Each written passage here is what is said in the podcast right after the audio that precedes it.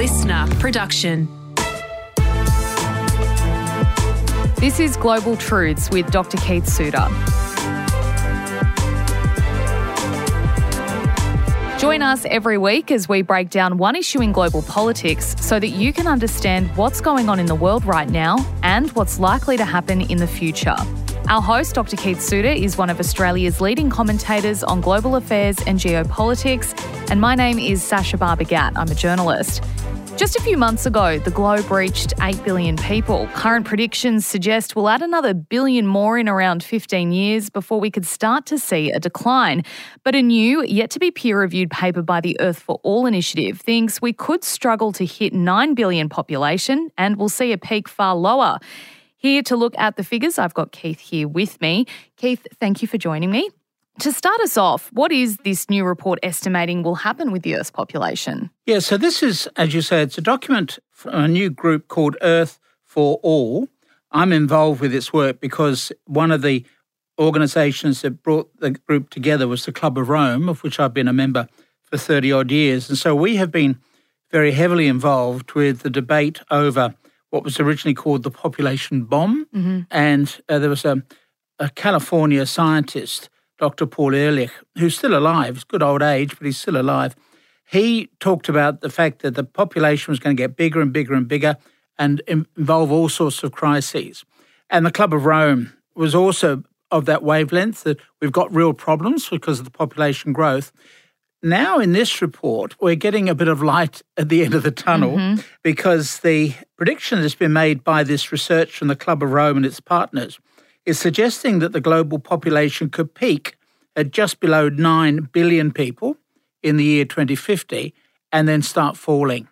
So it looks as though we have diffused the population bomb. Yeah. So that, that's some good news. And so what they have got is produced a very detailed report looking at different ways that we can go about making sure the population doesn't get above the 9 billion mark. And in particular, it, it's come up with two scenarios one called Too Little Too Late, where the world continues to develop economically in a similar way that we've had in the last 50 years, with many of the very poorest countries break free from extreme poverty.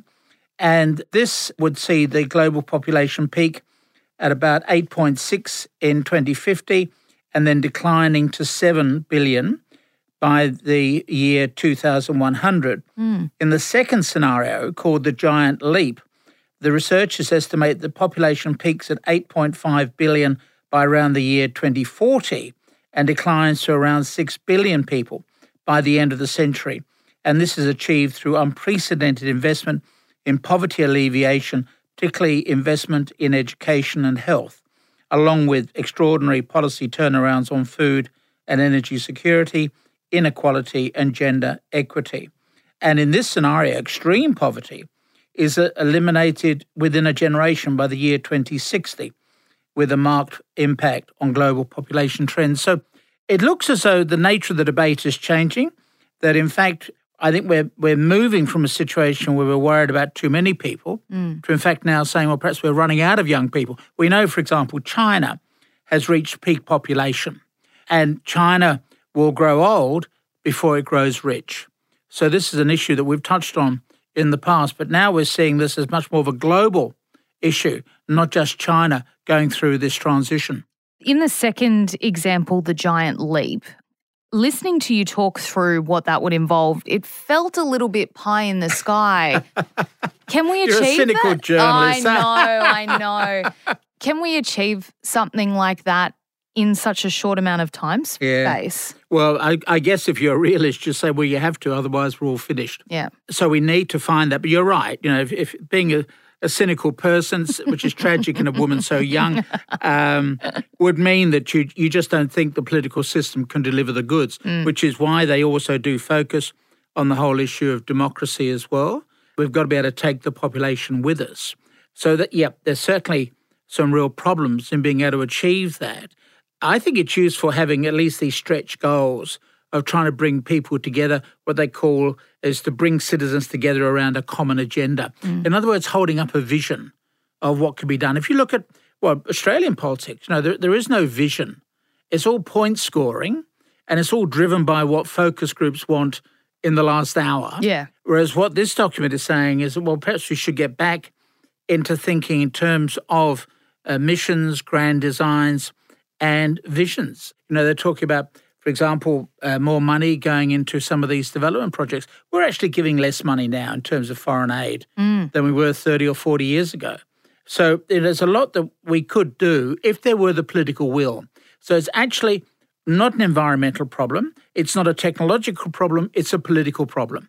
Because what it's saying is that we lack the vision within the current generation of politicians. Very different, by the way, from where we were 80 years ago at the end of World War II, when we designed an economic system that kept us going pretty well for 30 or 40 years from the end of World War II, 1945 onwards. So it is possible that we can come up with some big visions and implement them. But we've got to be careful that we don't just sort of slip back into cynicism and the sort of the point scoring that characterizes so much of political systems, not only here, but so mm. many other countries overseas. Why is this research suggesting quite a different outcome to what the UN has predicted with the population? I think the UN has erred on the side of a, a little too much caution. And this document is sort of saying, well, no, we can do better, but it will require a lot of breakthroughs, but we are capable of achieving those breakthroughs. It's, it's not impossible. A great example of this is um, I'm not sure if we've covered this before about uh, the whole issue of Kerala and the experiment that was carried out there 50 years ago. No, I don't think so. Um, Kerala is a province in the south of India.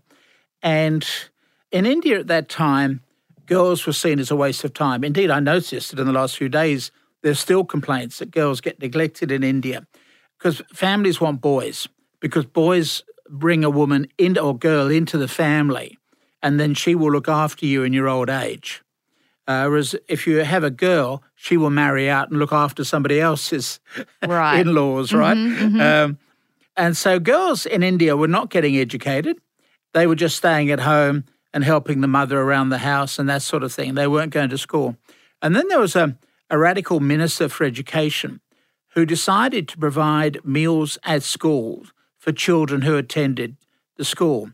And suddenly, parents with girls at home said, Well, if we send our daughter off to the school, the government will feed her, not us.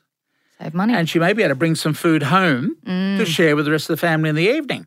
This was a remarkable experiment because, yes, the girls got educated, but it also meant there was a reduction in population because the more educated a woman is, the fewer children she's going to have. Mm. And so we get that demographic transformation. So we see, as this document brings up, there is a link, if you like, between population and education.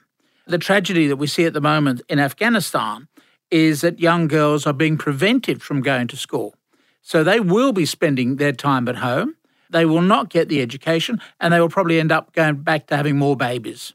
So that's that's the tragedy of the situation, and it may well be that's the intention of the strict Muslims who are running Afghanistan that they do want to have more babies running around. Problem is, I don't think they've got the economy that'll sustain that population growth. Another example of this was um, in Iran under the Shah. So when I was in Iran in 1973, there was family planning being encouraged by the then Shah of Iran, even more so his sister. In 1979, we get the revolution. The Ayatollah Khomeini comes to power, cancels all the family planning programs, says we need to have more children in this country. And of course, it was useful when he went to war against Iraq a few years later. It was useful to have an increase in population. But now you've got so many young people in Iran that the current government in Iran is saying that before you can get married, you've got to have guidance on birth control measures. Mm-hmm. And so Iran is now one of the poster childs for what you can achieve by way of educating parents to be on the whole issue of family planning. And of course, Iran has continued to grow despite all the international sanctions. The fifth most common language on the internet is Farsi. Mm. So that you've got educated, young, savvy people, some of whom have been out on the streets of late, of course, with, with demonstrations, a bit of a threat to the government. But it is quite interesting how you get this linkage with population and you get certain political commentators who always try to bring everything back to the whole issue of demography, back to population numbers. For example, Dr. Peter Zeihan in the United States talks about the ideal population would be a population of people in their 20s and 30s, perhaps early 40s. They are the people who are most educated, they're the ones who are doing the work, and they're also the ones who are buying property, buying furniture, etc. Mm. So they, they generate economic activity and also buy stuff as well. Whereas older societies like China and, and of course Russia are just simply running out of people. And as a person gets older, they tend to be more of a burden on the health system and less of a contributor to the working population. So it's very interesting how you've got this school of thought, which goes, well, I was going to say back to Paul Ehrlich, but actually goes back even further, mm. over 200 years ago, to a guy called the Reverend Malthus, who, in his book on population, this is how economics got the reputation of being the dismal science. An English commentator said, Look, I've read the book by Malthus and I'm so depressed. So economics is obviously a dismal science. And he was sort of saying, Well, population is a real problem. It's a driver of progress, but also can cause problems. And that has been a, a theme, even in this country. You know, we've had certain outspoken individuals who said we've got to stop all this migration. Now, some of that may be racially driven, mm. but it's also because they're saying we have very old, fragile soils. We can't look after too many people. So it's very interesting for me. And so, what this report is doing is providing us with a vision about how we can actually improve the world. So, it's an inspiring document to read, particularly the full document, which you can download. It's called Earth for All A Survival Guide for Humanity.